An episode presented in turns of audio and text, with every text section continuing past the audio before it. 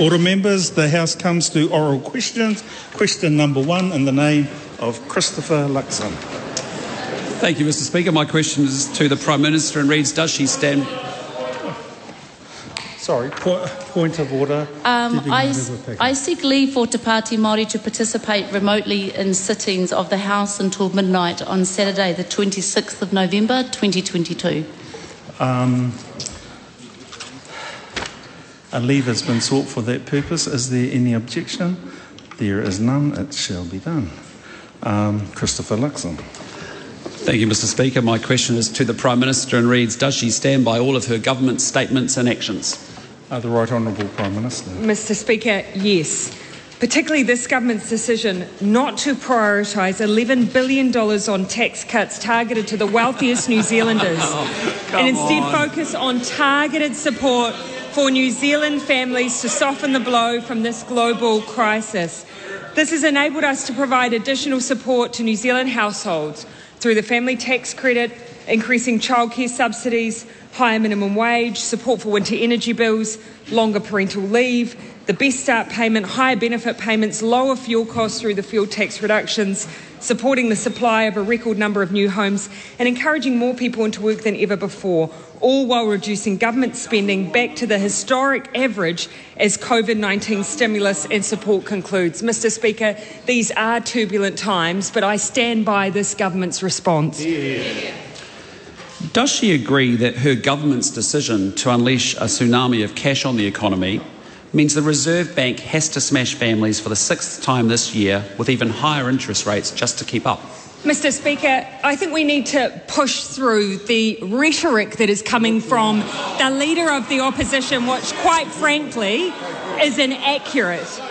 I would refer back, for instance, Mr. Speaker, to the percentage of GDP that represents Crown spending right now, one of the largest drops that we've seen from 35% to 31%. Compare that, Mr. Speaker, to the national government under the GFC, whose spending in 2009 was 34% of GDP. Why, when the Reserve Bank is putting their foot on the brakes with rising interest rates, is her Minister of Finance keeping his foot pushed down on the accelerator with unprecedented spending? And isn't that just a recipe for economic burnout? Mr. Speaker, I again refer to the facts which seem to be absent in the member's question. Again, as a percentage of GDP, government spending, Crown spending, sits at 31 percent. That is, of course, because the COVID spending and supports have come away as planned by this government, whilst at the same time we have put in place targeted support. Mr. Speaker, again, contrast that with the National Party's plan of $11 billion of spending targeting the wealthiest New Zealanders, which we know would make inflation worse. What does she say to the homeowner with a $700,000 mortgage who, after refixing their mortgage rate, is now paying almost $600 more each and every week in interest because her government is spending a billion dollars more every week to feed its addiction to spending? Again, Mr. Speaker, I believe that most New Zealanders would be looking around the world right now and seeing the circumstances that all economies find themselves in. The IMF just over the weekend predicting that in terms of global growth, there's a 25% chance it will slow to 2% or less, and that we will see in emerging financial markets 30% of banks in distress. These are tough times. New Zealand is not alone in that. That is why in this country, our government is focused on supporting those New Zealanders through those difficult times.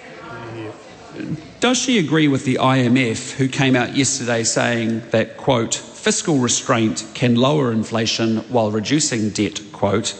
And if so, why won't her Minister of Finance rein in his addiction to spending? Mr. Speaker, actually, I met with the Director General of the IMF, and what we are doing is very much in line with their policy prescription targeted support for New Zealanders. In fact, one of the specific things that they have suggested is, for instance, childcare subsidies, which is exactly what this government has done. One of the things they advise against broad based tax cuts, which would add stimulus and make inflation worse. Why can't she just concede that her government has wasted billions of dollars on failed programs like the cost of living payment, the RNZ TVNZ merger, and report after report on failed transport projects like light rail. Mr. Speaker, the gall of being told that the cost of living payment is a waste of money for those on 70,000 or less, but $11 billion on a tax cut for those on under 180,000 is not. I totally reject that, Mr. Speaker. I stand by our response. Now he needs to stand by his. Is it seriously her view that widespread job shortages and record government spending have had no impact on inflation? And if so, why does she think Westpac is saying, quote, the economy has become increasingly overheated with inflation pressures boiling over in every corner of the country, quote? Mr. Speaker, you could also add every corner of the world. New Zealand is in the lower half of the pack of 38 nations in the OECD. In fact, relative to others, we appear to have peaked when others continue to climb.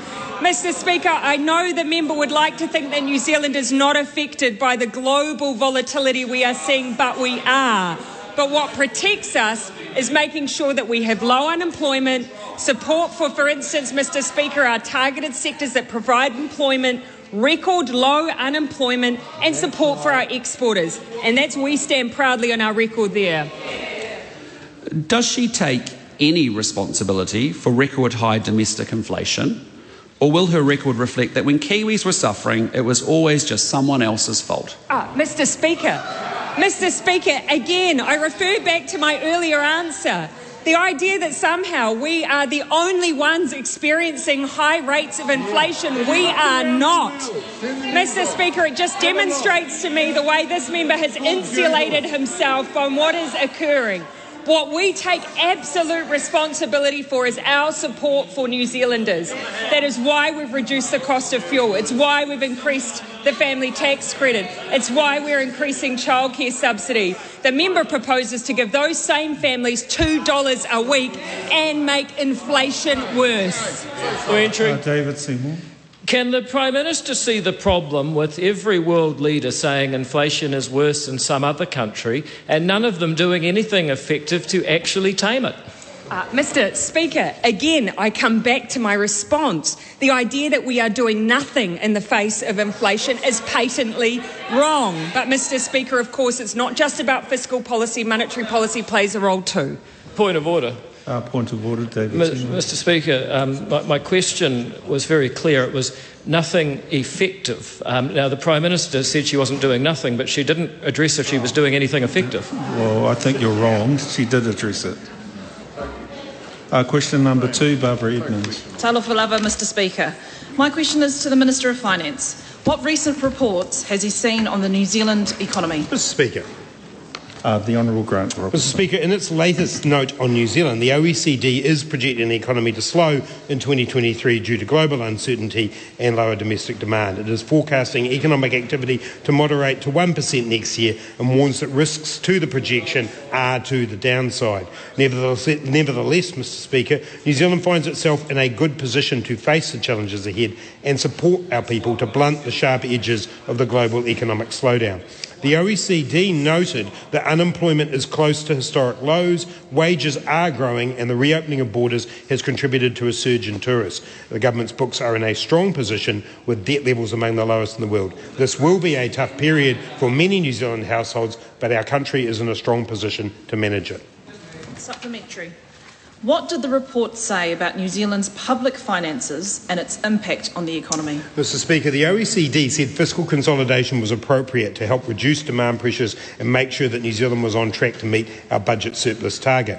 For the 2022 June financial year, core Crown expenses were below forecast. Excluding COVID emergency spending, expenses were about 31% of GDP, which is in line with the historic average. The fiscal impulse is forecast to turn contractionary in the current June 2023 financial year and remain so throughout the remainder of the forecast period. Supplementary.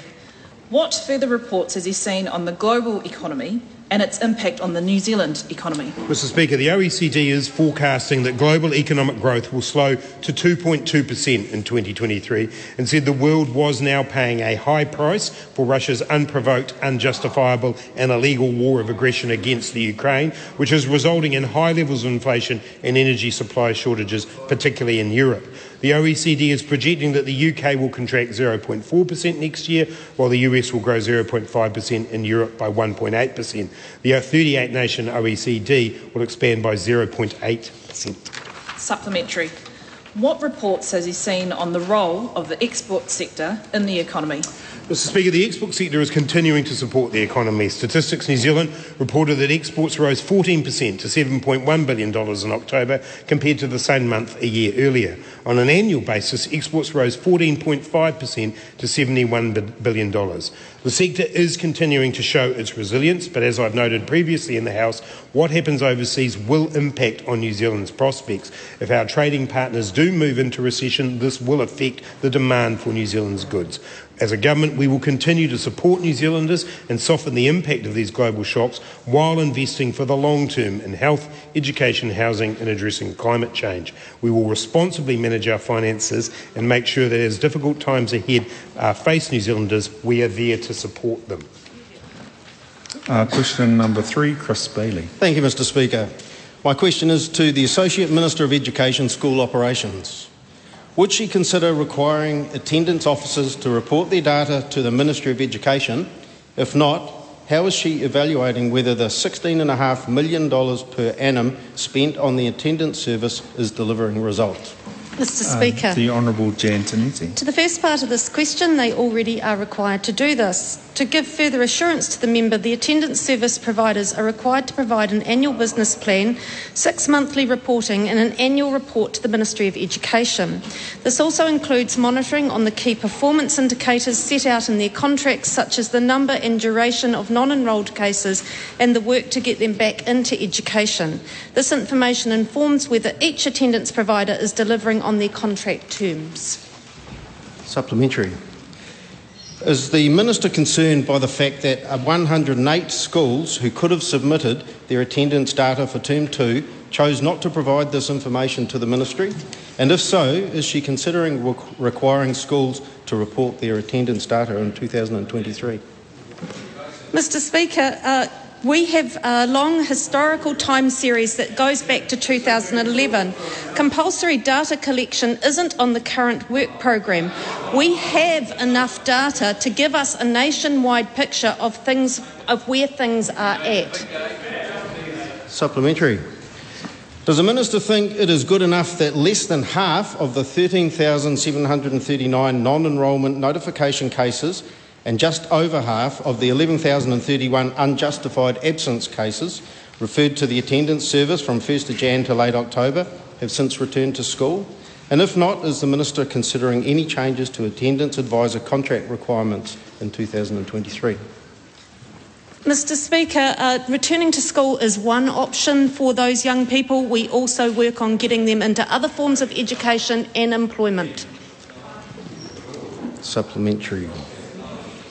Does the Minister believe that spending $1 million on a campaign to remind parents of the importance of school attendance was a good use of taxpayer money? And if so, what metrics have been implemented to measure the effectiveness of this awareness campaign?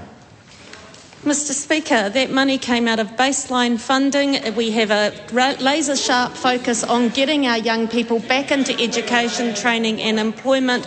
Uh, we are seeing that those numbers are starting to change.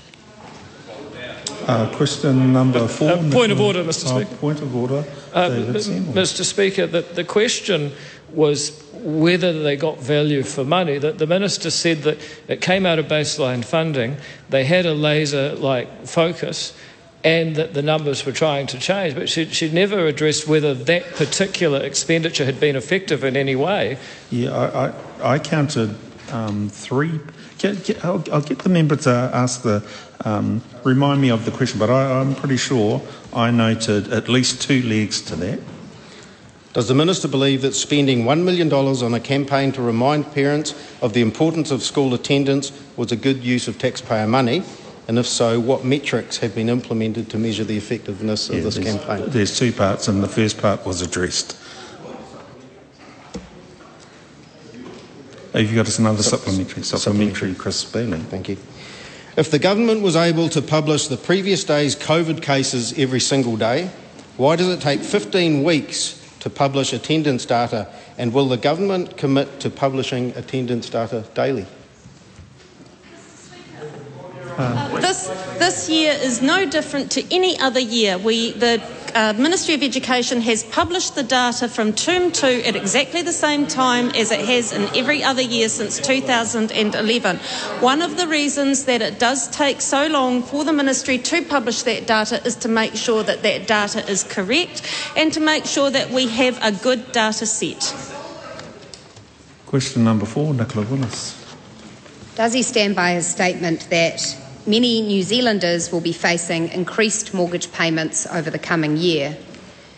And has he sought advice to quantify the financial impact record interest rate rises would have on New Zealanders? And that's as Minister of Finance, the Honourable Grant Robertson. Mr Speaker, I stand by my full statement that, quote, as we have discussed before when the member has raised these kinds of examples, it would very much depend on the specific circumstances of that household. What we do know is that many New Zealanders will be facing increased mortgage payments over the coming year.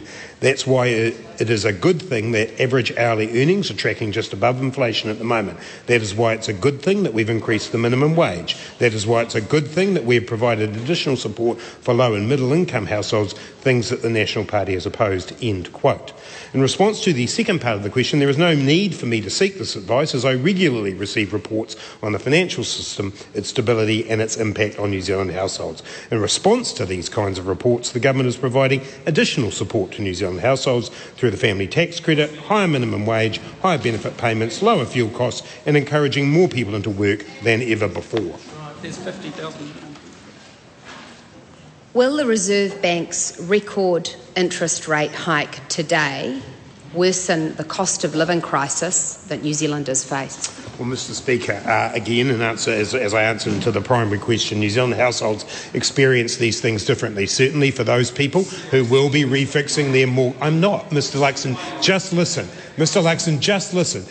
For those households, for those households who experience the need to refix their mortgage over the next couple of years, they will be facing significant increases in their costs and cost of living pressures. That's why, Mr. Speaker, as a government, we've committed ourselves to making sure that we relieve that cost of living pressure, particularly on those who feel it the most low and middle income households. That is the policy prescription that we prefer. The member may well prefer to give tax cuts to the wealthiest New Zealanders as a response to this, tax cuts that even Don Brash thinks are a bad idea. Does the Minister think it's appropriate to choose this moment to engage in political point scoring when across, order. when across New Zealand Yeah, silence when uh, questions are being asked. Shall I start again? Yes, if you. Does the Minister think it is appropriate to choose this moment to engage in political point scoring when across the country today, tens of thousands of New Zealanders have learned that in the next year they will have to find thousands of extra dollars to make their mortgage payments each week? Mr. Speaker, Mr. Speaker, lessons on political point scoring from the Olympic champion in that regard are not ones that I'm going to accept. Mr. Speaker, on this side of the House, we take seriously the plight of New we take seriously the plight of New Zealanders. That's why we have stepped up continually to support New Zealand households through what is in a, a, very, very difficult time. Mr. Speaker, if, if what the member wants is to avoid political point scoring, let's have a proper debate about a global inflation crisis. where every central bank in the world had to deal with it, where every government had to undertake fiscal policy to deal with it, at the end of which, on fiscal indicators, we find ourselves with one of the lowest levels of debt in the OECD, where we have the lowest level of unemployment on record here, and we're on an inflation measure, we're the 10th lowest out of 38 OECD countries. That would be a proper policy debate, not political point scoring. What does the minister take more seriously? Name calling his political opponents, or the fact that the Reserve Bank has just forecast that New Zealand will go into negative growth next year and stay there for four quarters, spelling a deepening of the cost of living crisis for every single New Zealander. Mr. Speaker, I take seriously the fact that New Zealand, as an open trading economy, will always suffer the impact of what happens around the world. I take seriously supporting New Zealanders through that to make sure that those who are the most affected on low and middle incomes get support, not those who are on the highest incomes. Mr. Speaker, 2023, as I have said in this House many, many times, will be a difficult and challenging year for New Zealand. Our starting point is better than most other countries. New Zealanders are in work facing these issues. New Zealanders are seeing their average hourly earnings rise ahead of inflation. This will be a challenging time. As it happens, the Reserve Bank are forecasting that growth in the last two quarters of this year will be very, very strong. And yes, there will be a period where it comes off from there, but New Zealand overall remains resilient and strong in the face of this.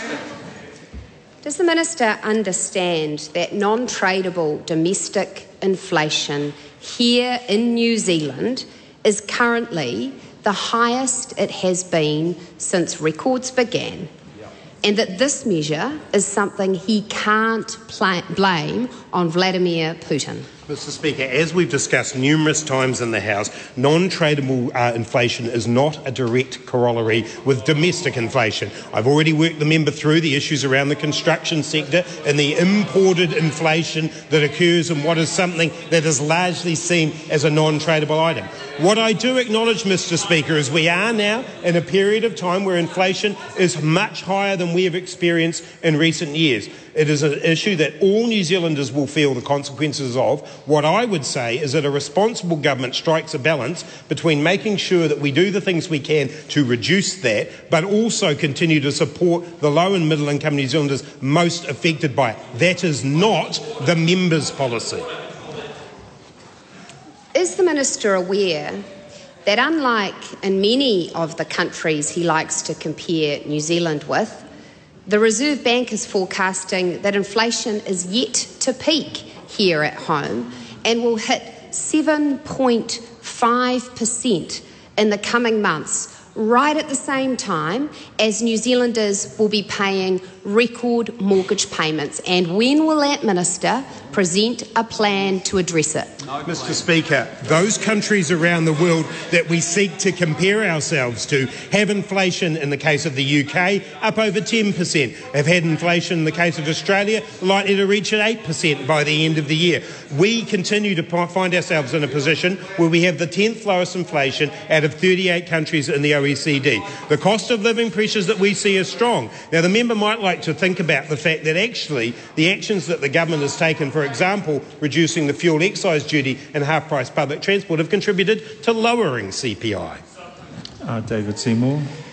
Does the Minister of Finance accept that the problem with inflation is now much worse than anticipated, say, six months ago?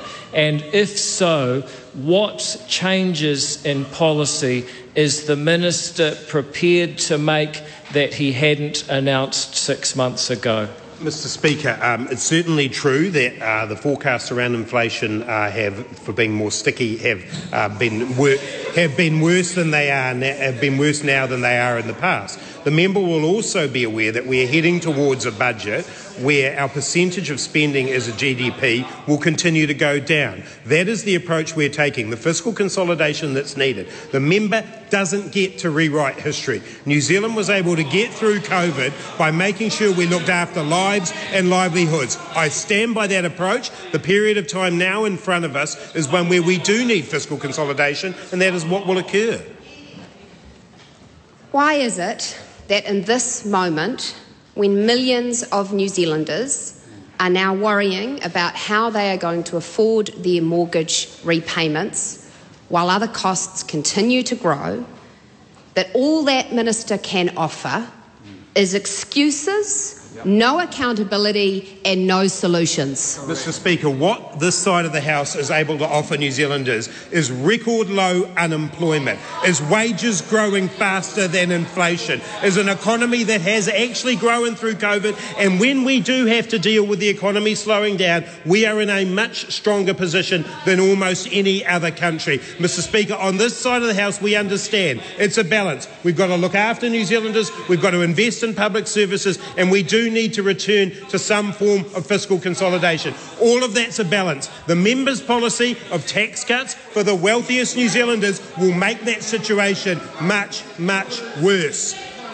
Uh, question number five, Dr. Duncan Webb. Kia ora, Mr Speaker. My question is to the Minister of Health. What is Te Aho o Te Kahu Cancer Control Agency doing to improve men's health? Uh, the Honourable Andrew Little. Uh, Mr Speaker, Te Aho o Te Kahu Cancer Control Agency is currently undertaking a large proactive program of work to transform the way cancer treatment services are provided in New Zealand. We know that prostate cancer is a serious issue for men in this country. It's the second most commonly diagnosed cancer in New Zealand men. Every year, nearly 4,000 men are diagnosed and about 650 die from the disease, the third highest cause of death after lung and bowel cancers. The work of Te Aho is to support those diagnosed with cancer to access high quality care regardless of who they are or where they live.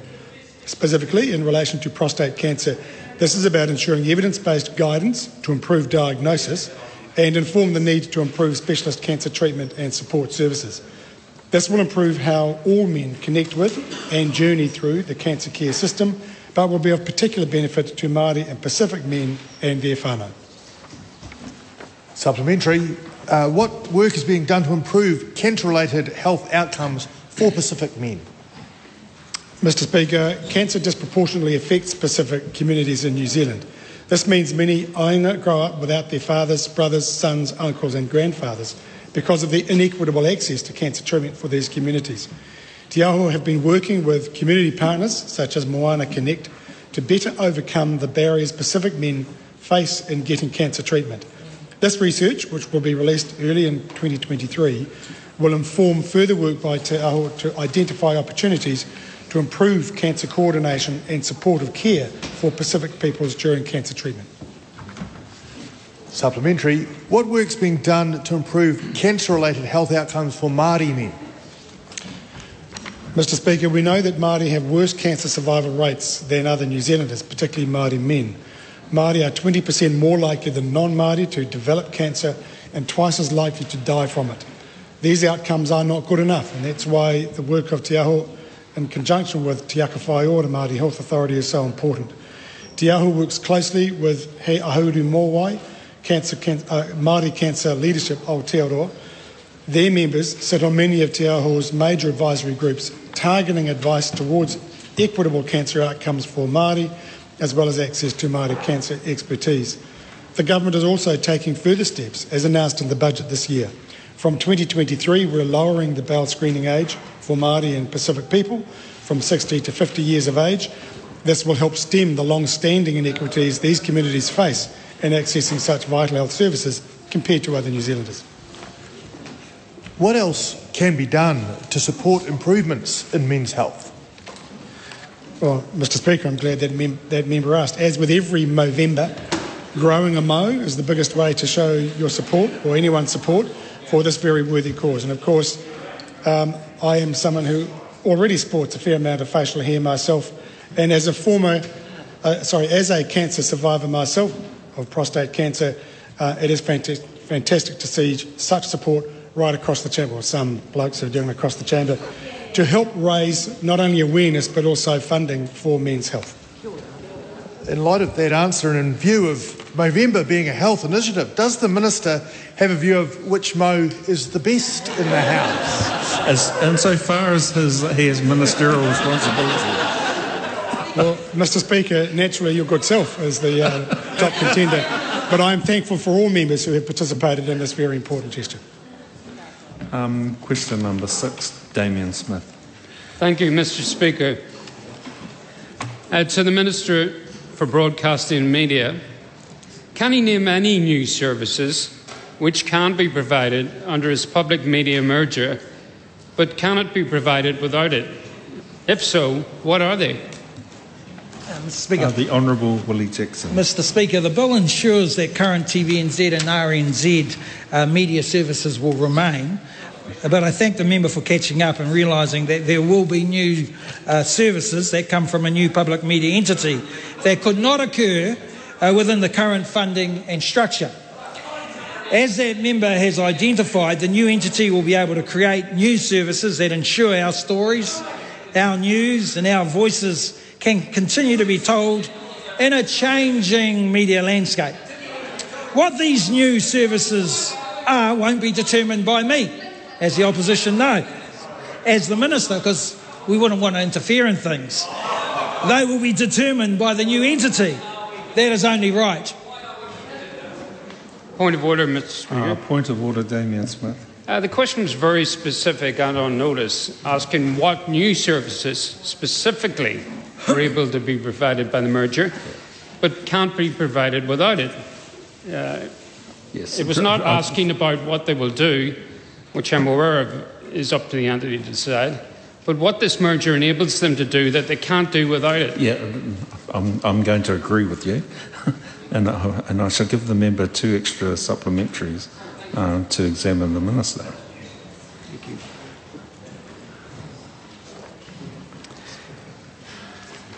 So, Minister, if it can't provide new services that you can't outline, why, is, why are you spending hundreds of millions of dollars as well as creating huge uncertainty for employees and the industry, all for an entity that can't even provide any new services as specified?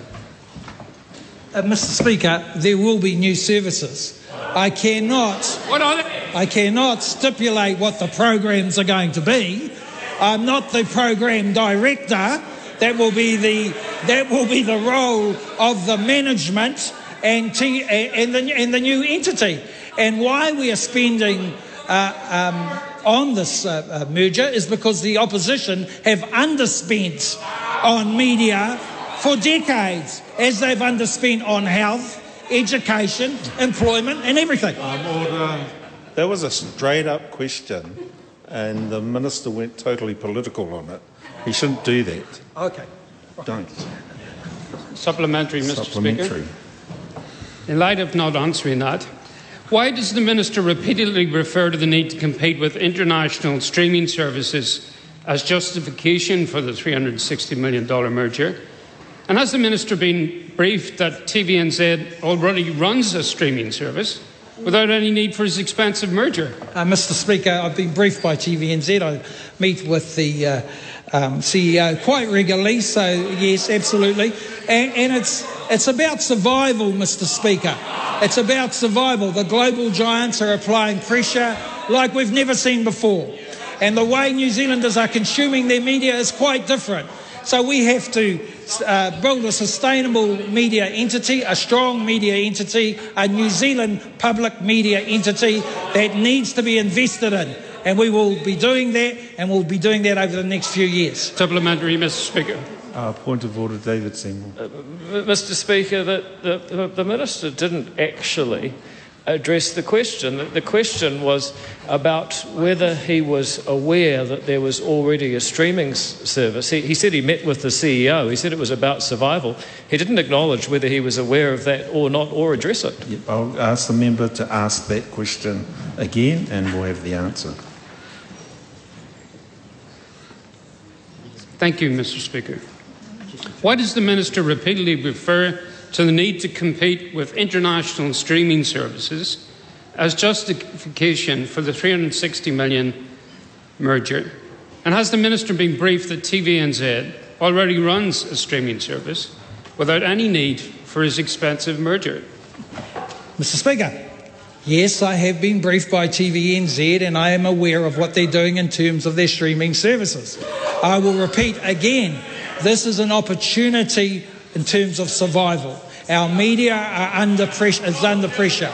Our media, uh, our major media, TVNZ, have been losing money for a number of years now. We need to support them. We need to get a New Zealand voice up. New Zealanders need to see themselves. They need to hear themselves, Mr. Luxon, and we're proud to set up this new merger. Supplementary, Mr. Speaker. I look forward to seeing the Minister on Survivor. Um, Does the Minister. order. sorry. No, don't start Sorry. off a question Okay. like that. You've just lost one. All right, okay. Let's see. Does the Minister intend his merged entity to compete with Netflix? And if so, is competing with a $100 billion multinational corporation to which New Zealanders already have access is seriously a good use of hundreds of millions of Kiwis' hard earned dollars? Again, Mr. Speaker, uh, answering the, the member's question, we do not want to roll over for global giants. We want to set up and, and, and, and um, strengthen the public media entity here. This is what this is about. I'm, I'm disappointed that that member wants to give away the New Zealand story to global giants. It's not about that. It's not about looking after New Zealand media, TVNZ and RNZ coming together, investing once and, and setting the foundation and, and, and setting up the future for New Zealand media. This is a great investment. It's sad the National Party have not invested properly. Shame on the National Party. Supplementary, Mr. Speaker. What's the point of order? Yes, but Mr. Speaker, um, the, the poor National Party have had nothing to do with the questioning. It's, it's completely unfair to bring them into the debate and contrary to Speaker's rulings. Yep, and normally I would agree agree with that, but the the um, out of order interjections coming across is bound to get a reaction, and it did. Supplementary, Mr. Speaker. Uh, Damien Smith. Thank you. Why has his merger bill not been subject to a cost benefit analysis? And is it because using $360 million of taxpayers' money to compete with several hundred billion dollar companies would have been laughed out of Treasury as a horror show? Can you repeat the question, please? I'm happy to repeat it. Why was his merger bill not subject to a cost benefit analysis? And is it because using $360 million of taxpayer money to compete with multinational companies would have been laughed out of Treasury as a horror show?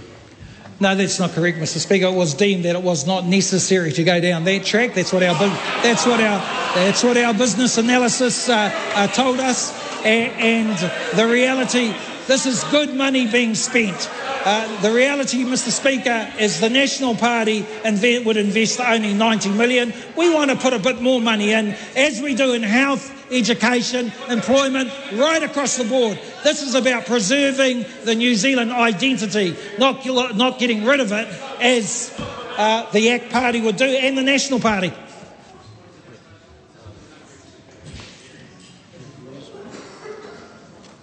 Are you? Have you got another supplementary? I think so. Supplementary, Damien Smith. Would it have been more cost effective, Minister, that his expensive merger should have been replaced with just buying New Zealanders all a subscription to Netflix? No, not, at- not at all. The, the, Mr. Speaker, the, the, the member is just not getting this. We've got, he's not getting it. It's- unfortunately, he's too close to the National Party. But the, the reality is, we have a media that is under threat at the moment, losing money everywhere, losing money, losing funding, under pressure. So we have to um, start a new strategy. That's what the merger's about. It's about bringing Radio New Zealand and TVNZ together so that we can put a great foundation in place. And, and, and sadly, that member's not getting it, uh, Mr. Speaker, but I'm happy to speak with him after the session if he likes. Uh, David Seymour. Mr. Speaker, that, that repeated uh, reference to a, a party not involved in the questioning in that instance means that the minister's not only breaking the Speaker's rulings, he, he's doing it knowingly after you've just told him not to do it.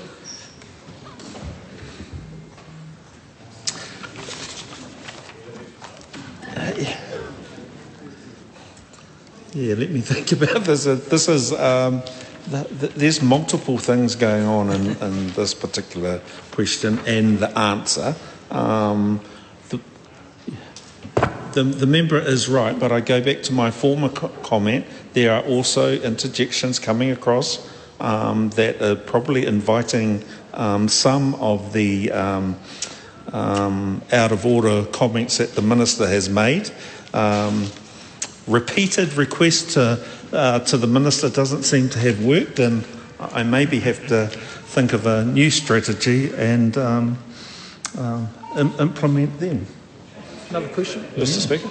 Um, on that reading, that the ACT Party is actually a victim of the National Party's heckling and, and perhaps should be considered for awarding of additional subs. I'll come back to you on that one. Um, the Honourable Jerry Brownlee. Well, perhaps also the National Party should get us up to be able to defend itself. Uh, the fact is, too, if you were to look at uh, the um, Hansard, and I know that you make an effort to do so afterwards, I think you'll find that the reference to the National Party came well ahead of any heckling that was uh, uh, delivered from this side. I've been listening very carefully because I thought uh, yesterday you made some interesting comments, not necessarily rulings, uh, but I don't think that they were particularly helpful for the House. Uh, listened very carefully to the content and been part of the content going into our, our questions today uh, to make sure that we didn't get in the same position uh, as your comments suggested yesterday. But in this case, uh, Mr Jackson went out of his way in his first uh, answer to bring in the National Party. Uh, the Honourable Uh, Mr. Speaker, I think there are a number of observations one could make about this particular question exchange, one of which is a very strict interpretation of standing orders would result in a number of the supplementary questions that had been asked being ruled out of order on the basis that they don't comply with the rules of Parliament because of the various assertions that they have contained within them. Uh, secondly, Mr. Speaker, the National Party have been interjecting constantly throughout the answers to those questions, and when one interjects in the way that the opposition have been, they do have to expect some degree of response from the minister answering a question. They have the one; they are the ones who have chosen to involve themselves in the question. Uh, but perhaps the third and most important uh, point, Mr. Speaker, is that you are the sole judge of these matters, mm. not the opposition. I, I will take the um, time to review um, both Hansard and the um, uh, recording of this um, question and others actually. Uh, it's very difficult uh, to keep up with everything that goes on in the House when you want the, uh, the level of robust uh, exchange that um, the House wants. Um, I would encourage uh, the Minister, though, doesn't have to do um, make these questions last longer than they really should. Uh, and if I did make a comment, he seems to revel in, in it. Um, prob- probably I shouldn't say that, but I'm just stating the obvious.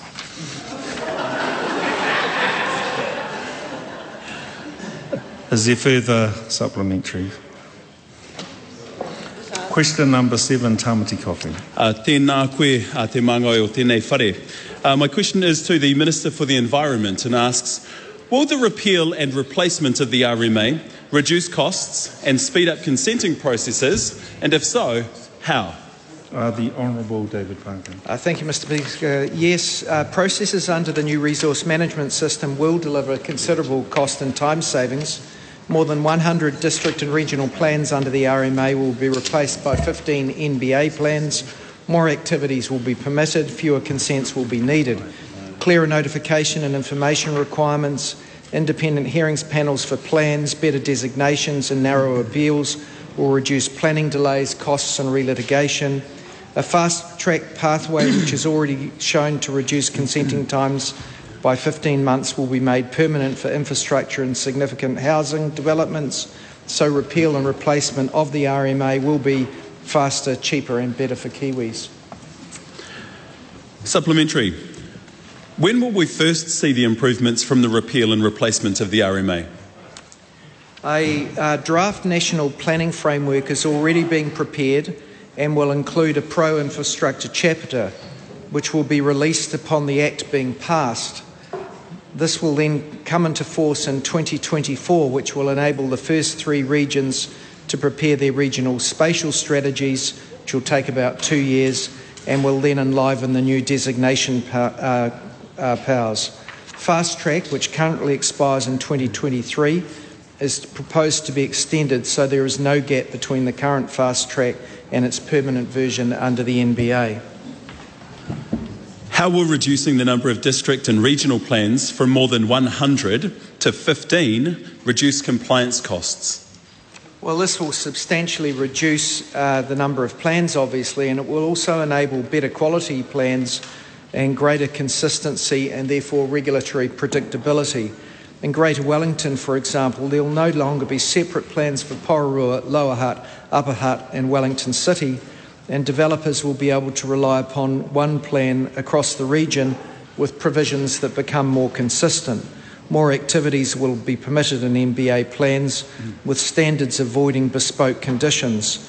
This too will result in fewer notified consents and simpler processes. How much is the repeal and replacement of the RMA estimated to cut costs by? The uh, new resource management system will deliver economic as well as environmental benefits, and for every dollar spent, it's expected to deliver benefits of between $2.58 and $4.90. On a conservative estimate, the benefit uh, to users will be a 19% cost saving, or about $149 million a year, which equals to more than $10 billion in cost savings over 30 years. In addition, unduly restrictive planning restraints have contributed to New Zealand's urban land and housing prices being amongst the least affordable in OECD, and this will help turn that around too. Uh, question number eight, the Honourable Mark Mitchell. Uh, thank you, Mr. Speaker. My question is to the Minister of Police. What is the percentage increase of RAM raids since 2018, and how many businesses have had security systems installed through the Small Retail Crime Prevention Fund? Uh, the Honourable Chris Hipkins. Mr. Speaker, as the member is aware, there's no specific offence code for a RAM raid, so the data available involves mining the text uh, of all retail burglary descriptions. That data suggests that there were 84 RAM raid style burglaries in 2018 and 517 as of the 21st of November 2022, a 515% increase. In response to the second part of the question, as of the 17th of November, a total of 240 stores have been contacted by staff. 153 have now completed a police assessment. A total of 362 security interventions have been approved and allocated to contractors. That includes 75 fog cannons or upgrades, 62 security sirens, 41 alarms, 53 CCTV systems or system upgrades, 40 bollards or similar security measures, and 36 roller doors. Uh, many stores are also receiving improved lighting, strengthened windows, mirrors, and counter screens. Point of order, Mr. Speaker. No, point of order. The My primary question Mitchell. was very clear. It asked how many systems have been installed. Mr. Speaker, I can elaborate further on that. I don't have data on the number of those projects that I've just mentioned that have been completed. The, num- the, the, the list that I gave is the number that have been approved and now sit with contractors. As to when they are completed, uh, that will be a matter between the, the contractor uh, and the store, store concerned. Thank you. Point of order, Mr. Speaker. Uh, point of order, the Honourable Mark Mitchell. That is a primary question on notice. The Minister did have time to actually gather that information and data and bring to the House. And he, he should know, as the Police Minister, how many security systems have been installed. Um, and, and when the Minister elaborated, he actually answered. Supplementary. Thank you, Mr. Speaker. Why has a small business in Auckland had to endure 42 ram raids in the past 18 months and spend a quarter of a million dollars fixing the damage caused by ram raiders during a cost of living crisis? Uh, Mr. Speaker, I am concerned about the increased incidence of ram raids, and that's why the government is taking proactive action uh, to ensure that uh, we're following up on every one of those instances. Uh, no businesses should have to go through that experience. Well, how can the Minister tell the House that he's taking proactive action when he can't even come here and tell us how many security systems have actually been installed for ram raid businesses? Uh, Mr. Speaker, as I indicated, there are 362 security interventions that have been approved for installation. When that actually happens sits between the contractor who's been approved to do the work and the business themselves. Uh, in terms of the, uh, the, the the number of stores, the, the individual number of stores, the 153 stores. I don't believe it's a good use of police time to ring 153 of them every day to ask whether the work's been finished yet. Well, uh, does, is he suggesting that it's a good use of police time to be going out and surveying stores to have bollards installed instead of actually being proactive in stopping the ram raids? Uh, Mr. Speaker, if the member is now saying that we should stop this work, uh, that would be an interesting argument for the opposition to be making. What support, if any, can he give to struggling business owners who can no longer afford insurance to protect themselves from a relentless crime wave? Uh, Mr. Speaker, I've just indicated in quite a lot of detail the support that is currently being provided, and that is across the stores uh, that have had the assessments completed to date, and that work continues. Sorry, point of order, Mr. Speaker. Uh, point of order, the Honourable Mark. The, the question was about what support can he offer to business owners that can no longer afford insurance to protect their business because the premiums have gone so high because of the amount of ram raids currently happening in this country. Yeah, and that, that was addressed. Um, question number nine, the uh, point of order, the Honourable Jerry Brownlee. Now, Mr. Speaker, I'd ask you to also have a look at the answer given to uh, Mr. Mitchell's uh, primary question. The question on the sheet very clearly states how many businesses have had security systems installed through the Small Retailer Crime Prevention Fund. Now, someone is paying out terminal invoices from that fund. It must be something the Minister knows, and in four hours of preparation, it's not unreasonable for the House to accept there might be a specific answer, perhaps as low as seven. Well, speaking to the point yeah. of order, Mr. Speaker, uh, the Honourable Chris. The, the member's um, point of order itself explains the difficulty there. It can be some time before, an, after work is completed, before an invoice arrives. Um, order. Um, to the point of order by the Honourable um, Mark Mitchell. Um, it, was, it, was a supplementary question and it was definitely addressed. Saying, um, minister saying that um, he doesn't know the number is actually an answer. Question number nine, the Honourable Julie Anne Genter. Tēnā koe, Mr Speaker. My question is to the Minister for Energy and Resources. Will the Crown Minerals Amendment Bill help enable New Zealand to phase out fossil fuel extraction? If so, how? Uh, the Honourable Dr Megan. Mr Speaker, the bill will mean the Crown Minerals Act will no longer actively promote prospecting, exploration and mining of Crown owned minerals, including fossil fuels. It will increase flexibility and allow the government to manage the Crown mineral estate in a way that enables fossil fuels to be phased out while ensuring energy remains secure and affordable for all New Zealanders. The bill is, of course, just one part of our government's measure to reduce New Zealand's reliance on fossil fuels and their extraction. We have already ended new offshore oil and gas exploration permits last term and have committed to achieving net zero by 2050. We have also set out a comprehensive plan for reducing our emissions in the emissions reduction plan, including an additional $650 million for our government investment in decarbonising industry and the phase out of fossil fuels from the process heat sector. We have also have a commitment to phase out the use of coal for low and medium temperature process heat and, and we also have a comprehensive energy strategy underway. Supplementary.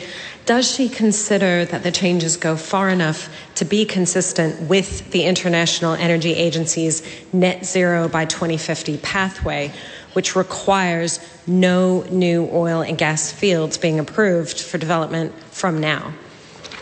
Mr. Speaker, I am, as I indicated in the answer to the primary question, um, I believe that this change to the purpose statement of the Crown Minerals Act is an important part of a suite of government energy, energy measures and resources measures that need to be put in place for, our, to, uh, for us to achieve our climate goals. Do I think this will achieve it on its own? No, no one measure will. They all need to work together.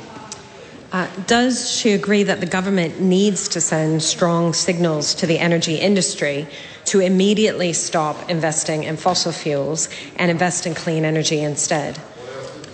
Mr. Speaker, um, As the Minister of Energy and Resources, I take seriously my job to both promote investment in new energy generation and also ensuring that we have the regulatory settings right to encourage that investment.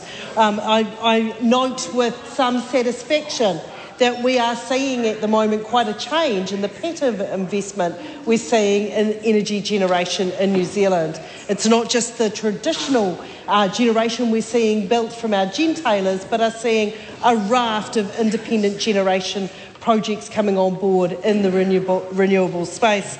Just to name a few, Mr Speaker, um, the, the Rangitikei solar power plant that Ta- Todd Synergise are investing in, that's $600 million into a 400 megawatt solar farm near Ta- uh, Taupo. We're also seeing Lodestone Energy investing $300 million into five solar farms in Northland, the Bay of Plenty, and Coromandel. And of course, we're seeing the work underway in offshore wind with the partnership between Copenhagen Investment, Investment Partners and the New Zealand Super Fund. This is the kind of investment we need to see in our future, not looking back to the past and thinking we can keep using fossil fuels forever. Uh, supplementary, how important does the Minister think the IPCC's April report is, which states that to limit warming to 1.5 degrees Celsius above pre industrial levels, we need emissions to peak at 2025 and essentially halve by 2030. Mr. Speaker, of course, the, that report is incredibly important. It is part, one of a number of reports that are pointing to the fact that we need to have decisive climate action. This change to the Crown Minerals Act is just one measure that New Zealand is taking. Uh, supplementary, is the Minister confident that this legislation progresses change fast enough to meet the IPCC's limit of 1.5 Celsius and avoid climate catastrophe? Mr Speaker, um, as I've indicated in previous answers, I don't think there is one change or one measure that itself can solely um, do New Zealand's job in terms of what it needs to do on climate action. I think this is a change that, need, that needs to occur. I think it is a change that we have well signalled and been working on for a long time, but in isolation it is not enough. But when you put it together with a comprehensive program of government action on climate change, it is an important part of that suite of measures. Supplementary Are the proposed changes to the government's ability to respond under this bill sufficient to enable, quote, a rapid and just phase out of fossil fuel production immediately, as required according to a recent University of Manchester study? Mr. Speaker, um, again, it is part of a suite of policies. It is an important part, but we need to see this as an important part of tranche two um, of changes to the CMA. Of course, in 2018, with the support of the Green Party and New Zealand First, we stopped the issuing of new offshore oil and gas exploration permits and joined a handful of countries that took a leadership position in this field. We now are part of a, a, group of countries, including in regions Denmark, France, Greenland, Belize, Spain, Ireland, Quebec, and Sweden, who have seen that fossil fuels are not their future and we need leadership that points to what a 21st century future looks like. Uh, question number 10, Glen Bennett. Uh, kia ora, Mr Speaker. My question is to the Minister of Internal Affairs and asks, what recent announcements has she made about reducing gambling harm in communities? Uh, the Honourable Jan Tinetti. Mr Speaker, last week I announced changes to strengthen harm minimisation requirements in venues which have pokie machines to reduce the harm they cause to people and their families. These include mandatory annual training for all staff dealing with gamblers, ensuring that staff in pokies venues are better trained. New requirements around the steps venues must follow to identify harmful gambling, such as regular sweeps and recording signs of gambling harm. Two new rules around venue design that will support harm minimisation by ensuring staff can better, better monitor ATMs and pokie machines are less visible, and a range of new infringement offences that help penalise those who fail to comply with harm minimisation regulations. Why are stronger harm minimisation regulations needed? Pokies are known to be the most harmful form of land based gambling in Aotearoa, with one in five players considered to be at risk from gambling harm. Data from the 2020 Health and Lifestyle surveys indicates that about 10% of New Zealanders use pokies, and while some may consider pokies a form of recreational fun, far too many Kiwis and their families they cause they do cause serious harm for them, including mental, financial, and social harms. What feedback has she received on the proposed changes? Mr Speaker, given the level of harm caused by pokies, these changes are designed to drive a strong culture of care in class venues over time. Now, I've heard some, some views from within the gambling harm prevention sector say that these, these reforms are positive, but they are concerned that they don't go far enough. And I agree. More, system- more systematic change is needed to reduce harm from gambling, which is why I have started work to scope a complete review of the Gambling Act 2003. And as the Minister of Internal Affairs, I am committed to ensuring our regulations are working to reduce harm as much as possible, and we have the necessary enforcement tools for non compliance. What are the next steps in reducing harm from gambling? I expect that the new harm minimisation regulations for pokies will be in place in the first half of 2023. And as mentioned, we have also committed to scoping out a wider review of the Act, which has been warmly welcomed from within the sector. Uh, question number 11, Simon Watts. Thank you very much, Mr Speaker. My question is to the Minister of Local Government. How many, if any, parks and reserves that also serve a stormwater function will be transferred to the proposed water services entities as part of the government's Three Waters reforms? And does she stand by all her statements on Three Waters reform? Uh, the Honourable Nanaia Mahuta. Mr Speaker, the public can be assured that where the primary purpose of council owned land is as a park, it will remain a park and remain in council ownership. In this instance, the public will have the same access to parks that they currently have and enjoy.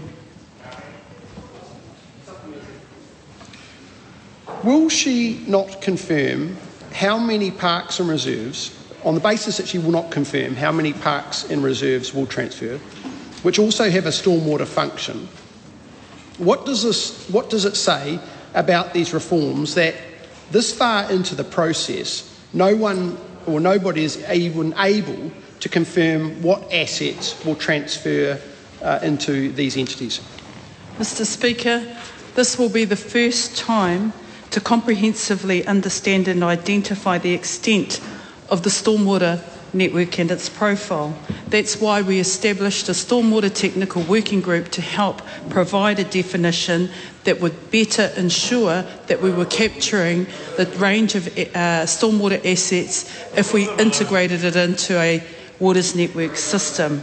On that basis, I'm really pleased that the Stormwater Technical Working Group helped to define secondary water assets or property whose primary or predominant purpose is not the delivery of water services will be clearly identified and listed in a schedule of assets that should not transfer from councils to entities. Ultimately, councils will help us identify what will not be transferred.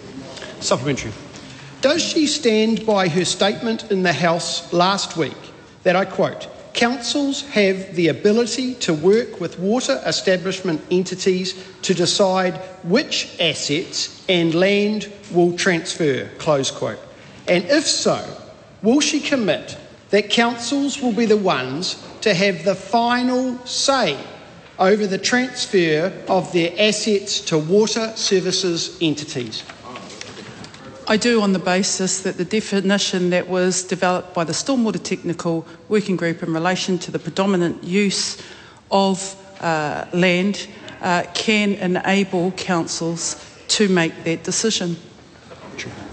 Does she stand by her statement made in the House earlier today that establishment of the principles of Te Mana o Te Wai, and I quote, included a number of stakeholder groups the rural communities, federated farmers, industry users, users horticulturalists, as well as iwi, close quote. And if so, why can only iwi submit Te Mana o Te Wai statements in the government's Three Waters reforms? Mr Speaker, in developing Te Mana o Te Wai uh, aspirations in 2014 under the then Minister Nick Smith, it was important uh, that those uh, aspirations were communicated and engaged with across many communities. In terms of who develops Te Mana o Te Wai statements, because this essentially is grounded in holistic concepts of relationships to water bodies, that is why the Water Services Entities Bill ensure that iwi mana whenua are developing these statements. Is it three waters or five? Mr Speaker, this is about ensuring we have safe drinking water, better envir- environmental uh, outcomes, ensuring that we protect source water, the use of it in whatever form, but also when water gets discharged back to our lakes, rivers, streams, and beaches, we won't end up with no swim notices. Point of order, Mr Speaker. Uh, point of order. It's, My question was six words. Is it three waters or five? I don't believe the Minister answered my question. Mr Speaker, Uh, the Honourable Kieran McAnulty speaking Mr Speaker, the member referred to three waters in the primary. Yeah. He answered it. Yeah, the, the order. Um, the question was definitely uh, addressed. I counted. Every member should have counted the number. Well, we, well, I encourage the member to go back to Hansard, and next time you want to um, speak to me, you should take a point of order. Uh, question number 12, Maya Lubeck. Thank you, Mr. Speaker. My question is to the Minister for Workplace Relations and Safety and asks what steps is the government taking to support the health and safety of workers? Uh, the Honourable Michael Wood. Mr Speaker, yesterday the Health and Safety at Work, Health and Safety Representatives and Committee Amendment Bill was introduced to the House. The bill delivers on a 2020 Labor manifesto commitment to ensure that all workers have access to health and safety reps in their workplace should they request one. Health and safety reps play an important role in workplaces across the country already and have the power to request information and conduct inspections. Trained reps may issue a provisional improvement notice to address a problem or direct a worker to stop unsafe work. This legislation will ensure that when a worker makes such a request, the business in question will need to initiate an election. It also proposes ensuring that if at least five workers or a health and safety representative requests for a health and safety committee to be established, the business will need to do so. Supplementary. What does the Health and Safety at Work Act currently provide for in terms of health and safety representatives? Mr. Speaker, current legislation allows for businesses outside of specific high risk sectors with fewer than 20 employees to decline a health and safety representative request from their workers and not make a decision on establishing a health and safety committee. This means that almost 29.3% of New Zealand workers do not necessarily have uh, the right uh, to request a health and safety representative or a committee, which we believe is a significant blind spot in the existing legislation. Is the government making health and safety representatives mandatory? Uh, Mr. Speaker, no, we are not. Businesses will only be required to initiate an election where workers on that worksite request them. And workers may indeed prefer to engage in less formal ways, such as through regular health and safety meetings. Nonetheless, we believe it is important that if workers determine that a health and safety rep would improve health and safety in that workplace, that that should be able to proceed. Health and safety in the workplace, so important. Mr. Speaker, while health and safety outcomes have improved since regulatory changes and the establishment of WorkSafe as a regulator, New Zealand does still have high rates of work related harm in comparison to other countries. Rates of fatalities per 100,000 workers are roughly double those in Australia and about four times those of workers in the United Kingdom. We know we need to address this, and this legislation is just one step out of a comprehensive work program the government is undertaking to ensure that New Zealanders are safe and healthy at work. Uh, no, no more supplementaries for the National. Um, I understand it is in the intention of the government to introduce two bills. Crown Minerals Amendment Bill, Introduction.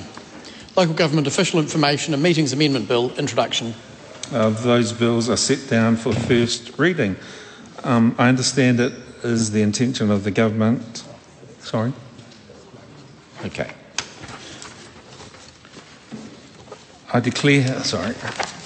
I declare the House in committee for further consideration of the water service. Uh, point of order, the Honourable Gerry Brownlee. So just a, a clarification. So in the urgency motion yesterday, there was a Crown Minerals bill in that motion. Is this a different bill?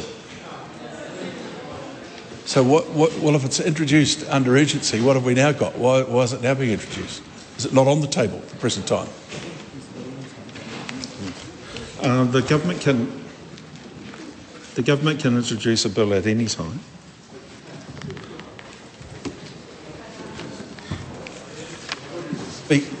Uh, with all due respect, a, a new point of order. Yeah, well, it's the same point because the urgency motion is effectively an introduction of the bill.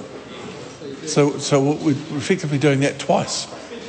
Uh, speaking to the point of order, the Honourable Chris Hipkins. Uh, Mr. Speaker, when the member was the leader of the House, it was usual for the government to pass an urgency motion uh, that would have the words "and other bills to be introduced by government." The standing orders were changed uh, some parliaments back to require that the government be more specific in terms of which bills would be considered under urgency. There is not a requirement for those bills to have been introduced at the time that motion is moved. So the motion moved yesterday included some bills that had yet to be introduced, two of which now have been.